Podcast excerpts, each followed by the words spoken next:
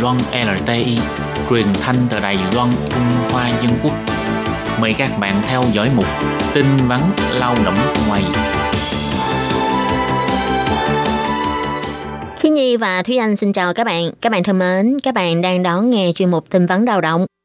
Trong phần tin vắn lao động của tuần này, Thúy Anh và Khiết Nhi xin mang đến cho các bạn ba thông tin. Thông tin thứ nhất đó là hướng dẫn về việc xin bồi thường tiền vé máy bay cho lao động di trú. Thông tin thứ hai, lao động di trú người Indonesia vừa bị sốt xuất huyết, vừa bị chikungunya. Cục Y tế kêu gọi người dân hãy thực hiện tốt các biện pháp phòng chống mũi. Và thông tin thứ ba, đó là ngày 5 tháng 7, khai giảng lớp học tiếng Hoa miễn phí dành cho lao động di trú đang làm việc ở khu vực Tân Bắc. Lao động di trú có nhu cầu có thể đăng ký ngay từ bây giờ. Và sau đây xin mời các bạn cùng đón nghe phần nội dung chi tiết của bản tin vắn ngày hôm nay. Lao động di trú phù hợp với các điều kiện sau đây có thể xin với cơ quan chủ quản lao động trực thuộc chính quyền địa phương nơi mình làm việc tiền bồi thường tổn thất vé máy bay do ảnh hưởng bởi dịch bệnh COVID-19. Nhưng khoản bồi thường này sẽ không bao gồm tiền hoàn vé do hãng hàng không hay đơn vị bán vé hoàn trả. Thứ nhất là lao động di trú đã có giấy phép tuyển dụng của Bộ Lao động Đài Loan trước ngày 17 tháng 3. Khi xin bồi thường thì giấy phép tuyển dụng vẫn còn thời hạn. Thứ hai, đó là người đã xuất vé máy bay về nước trước ngày 17 tháng 3 năm 2020 và có thời gian khởi hành về nước là sau 16 giờ của ngày 17 tháng 3 năm 2020, dựa theo thời gian được in trên vé máy bay. Và mỗi người lao động di trú chỉ được xin bồi thường tổng thức một lần, nhưng nếu lao động di trú bay về nước bằng cách quá cảnh tại nước thứ ba, chi phí vé máy bay từ hai chặng trở lên có thể xin trong cùng một lần. Và sau đây là thông tin thứ hai. Theo thông báo của Cục Y tế thành phố Cao Hùng, gần đây xuất hiện trường hợp ca bệnh sốt xuất huyết dengue và sốt chikungunya du nhập từ nước ngoài vào Đài Loan. Bệnh nhân là một lao động di trú hơn 20 tuổi người Indonesia.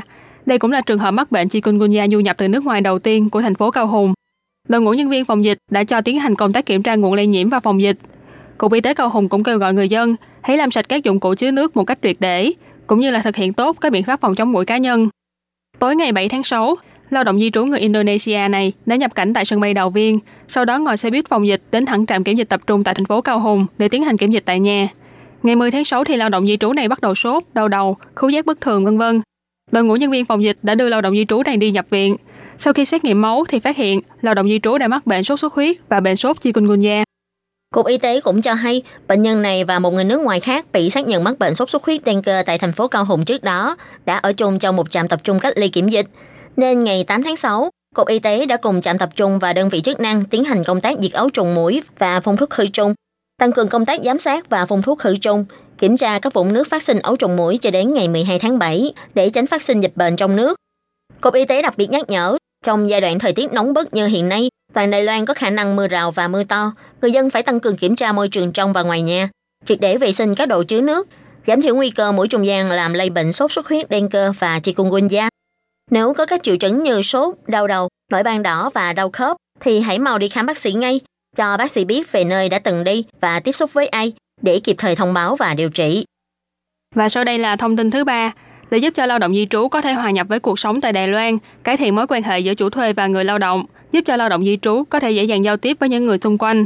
Chính quyền thành phố Tân Bắc năm nay sẽ cho tổ chức lớp dạy tiếng Hoa miễn phí dành cho lao động di trú đến từ các nước Philippines, Indonesia, Việt Nam và Thái Lan. Những lớp học này sẽ khai giảng từ ngày 5 tháng 7. Bắt đầu từ ngày 8 tháng 6, các bạn lao động di trú đang sống và làm việc trên địa bàn thành phố Tân Bắc có thể đăng ký trên mạng hoặc qua điện thoại.